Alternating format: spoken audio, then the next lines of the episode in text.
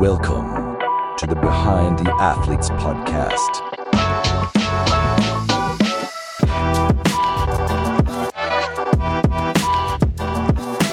Willkommen zu einer weiteren Folge des Behind the Athletes Podcasts. In unserem Podcast reden wir über alles, was im Hintergrund passiert, um den Profisport zu ermöglichen. Heute leider ohne Marc, nur mit mir, Moritz, weil Marc leider verhindert ist, aber sollte trotzdem eine gute Episode werden. Ähm, heute geht's nämlich um die NFL. Die meisten Leute kennen die NFL, National Football League, die größte und umsatzstärkste Sportliga der Welt. Aber die wenigsten wissen, wie das tatsächliche Business Model hinter der NFL funktioniert und was da eigentlich alles dahinter steckt. Und das ist das Thema für unseren heutigen Podcast. Und um das Ganze zu starten, fangen wir mal ein bisschen mit der Geschichte der NFL an. Die wurde nämlich 1920 als American Professional Football Association gegründet. Zwei der Gründungsteams gibt es tatsächlich noch, die heutigen Chicago Bears und Arizona Cardinals, die davor die Chicago Cardinals waren. Ähm, die sind dann nach Arizona irgendwann umgezogen. Und die Liga ist dann im Prinzip gewachsen. Es gab nämlich zwei echte Herausforderer für die NFL. Das war einmal die American Football Conference, die AFC, und danach die American Football League, die AFL. Und die NFL ist so gewachsen, dass sie sich immer mit diesen Ligen zusammengetan hat. Vor allem mit der AFL, die war tatsächlich relativ groß, hat ganz gut funktioniert. Und am Ende der Saison, als die AFL und die NFL gleichzeitig ähm, ihre Operation ausgetragen haben, gab es ein Spiel, wo der Gewinner der AFL gegen den Gewinner der NFL gespielt hat. Und das war der erste Super Bowl. Und so hat sich tatsächlich äh, der Super Bowl entwickelt, nachdem diese beiden Teams, also der Gewinner der AFL und der NFL gegeneinander gespielt haben. Und diese Tradition ist geblieben. Die AFL hat sich dann mit der NFL irgendwann zusammengetan. Dadurch sind die Konferenzen, die AFC und die NFC entstanden. Und heute ist immer noch der Super Bowl das größte Sportspektakel jedes Jahr. Und das sind die beiden Gewinner der beiden Conferences, die da gegeneinander spielen. Kurz um das mal in Rahmen zu setzen oder ein, äh, einzuschätzen. Super Bowl haben letztes Jahr 100 Millionen Leute geschaut. Also das ist ein Riesenspektakel, was da passiert. Aber was passiert da alles? Nämlich 100 Millionen Eyeballs oder 200 Millionen Eyeballs in dem Sinne zu haben, sind sehr, sehr viel Attention für ein Spiel. Das heißt, da muss ja auch ein sehr spannendes Business Model dahinter stehen. Und das schauen wir uns jetzt an. Die NFL gehört nämlich keine einzelnen Personen, sondern das ist ein Verband aller Teams und das heißt, die 32 Franchise-Besitzer von den 32 Clubs, denen gehört sozusagen die NFL. Dann gibt's noch das NFL League Office äh, in New York. Und das ist im Prinzip das Headquarter, das alle Entscheidungen trifft, äh, wo Commissioner Roger Goodell seit 2006 äh, sein, sein Gesicht hinhält und äh, irgendwie die, die Public Figure dafür ist.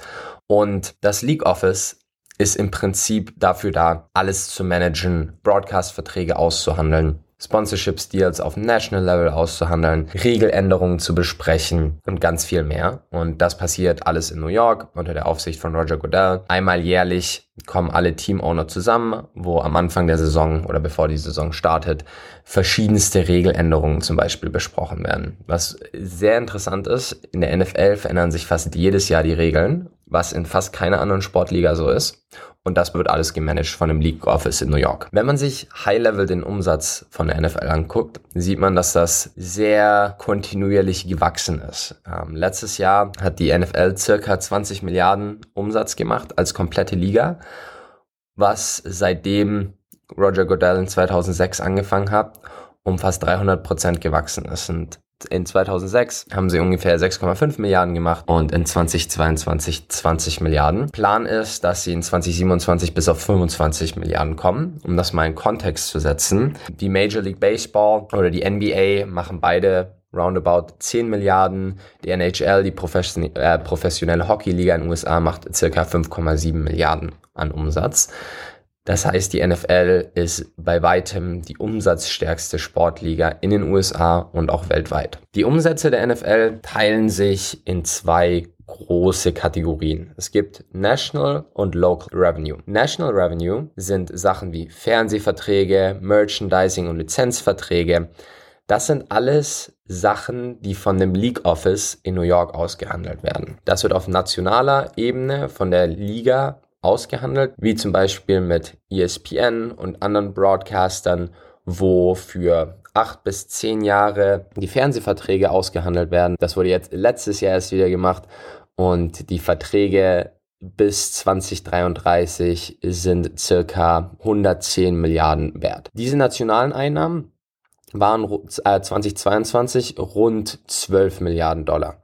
Und davon werden die Kosten des League Offices abgezogen, was circa, was circa 1,5 Milliarden Dollar sind. Und danach wird das ganze restliche Geld gleichwertig auf alle Teams verteilt. Dabei hat letztes Jahr jedes Team 374 Millionen Dollar bekommen.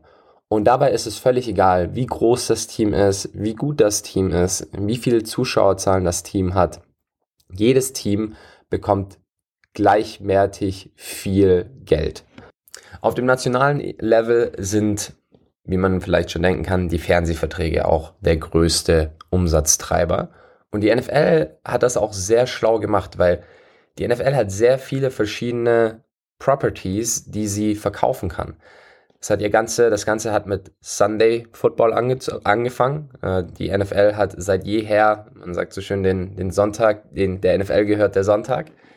Dann haben sie angefangen, Thursday Night Football einzuführen, Monday Night Football. Das sind Sachen, die man separat verkaufen kann. Dann haben sie Red Zone eingeführt, was im Prinzip eine Konferenz ist, was extra verkauft wird.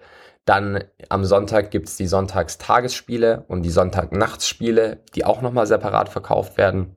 Das heißt, die NFL hat sieben, acht Properties, die sie separat verkaufen kann und für die sie separat Geld bekommt, was sehr, sehr lukrativ für die ist.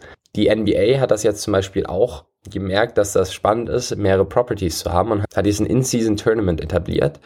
Das heißt im Prinzip, während der Regular Season gibt es nochmal ein Tournament, das eigentlich nicht so viel Aussagekraft hat, aber das ist wieder was, was man am Broadcaster verkaufen kann. Und weil die NFL das eben so gut macht, ist sie die umsatzstärkste Sportliga der Welt. Das heißt, nochmal zusammengefasst, nationales Revenue ist, wird von der Liga, vom League Office verhandelt.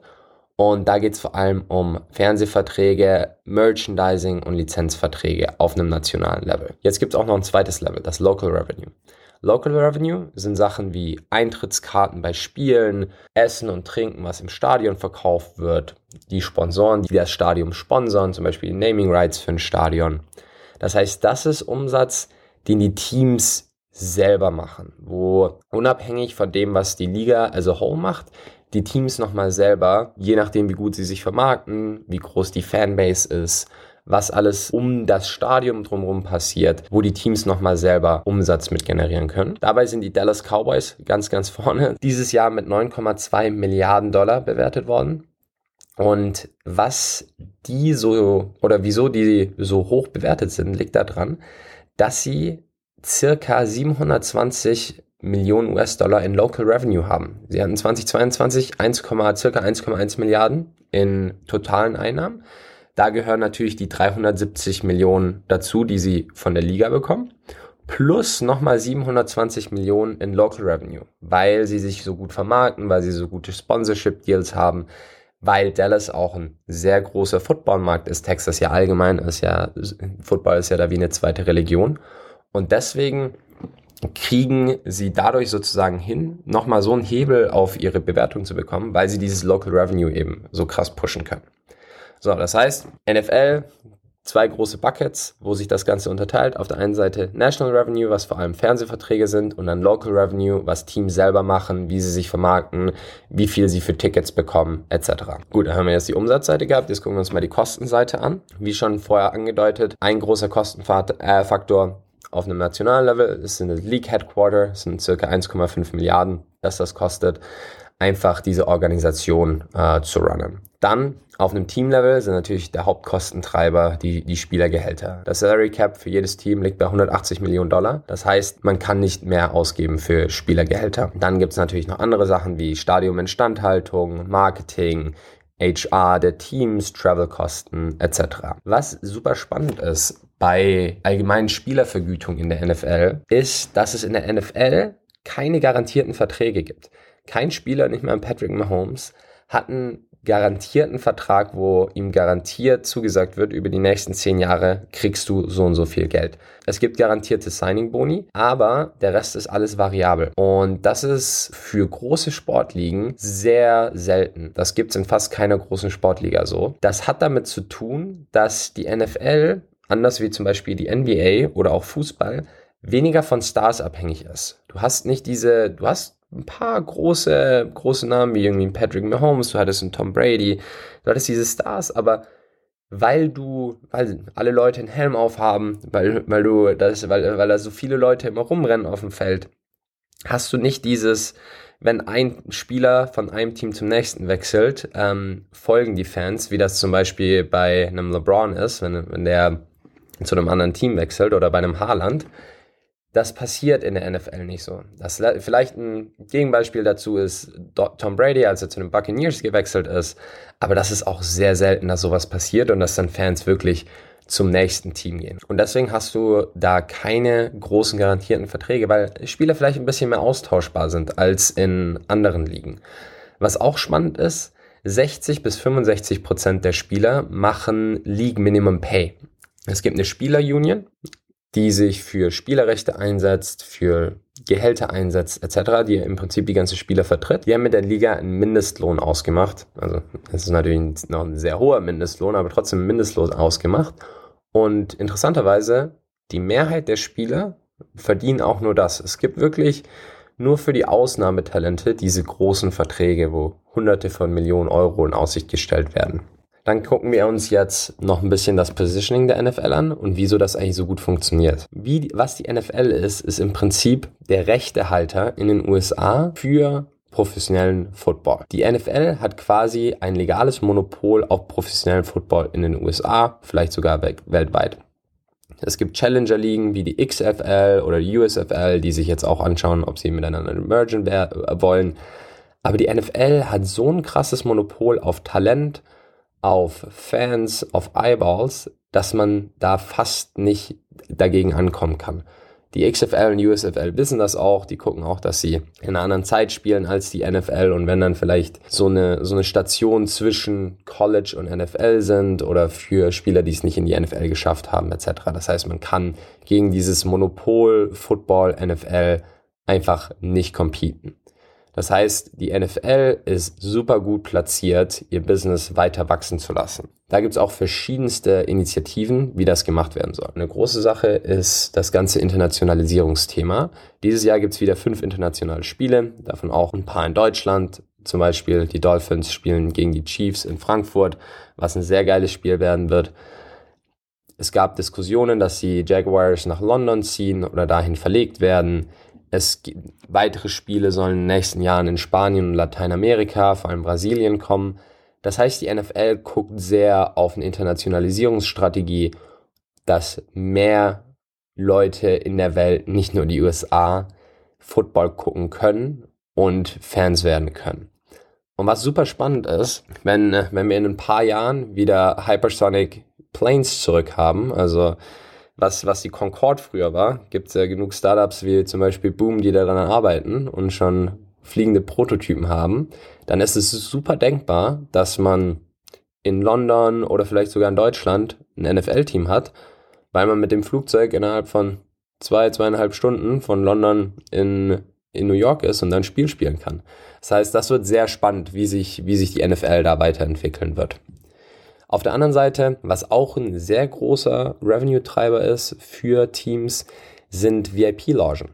Es ist tatsächlich ein Großteil der Ticket-Sales kommen, also vom ganzen Ticket-Revenue, kommen von diesen VIP-Logen, von diesen Boxen, weswegen es sich für viele Teams lohnt, neue Stadien zu bauen und da mehr von diesen VIP-Logen reinzumachen, sodass sie ihr Local Revenue neben dem National Revenue noch weiter vergrößern können. Noch ein weiterer Wachstumszweig für, für die NFL ist tatsächlich Sportwetten.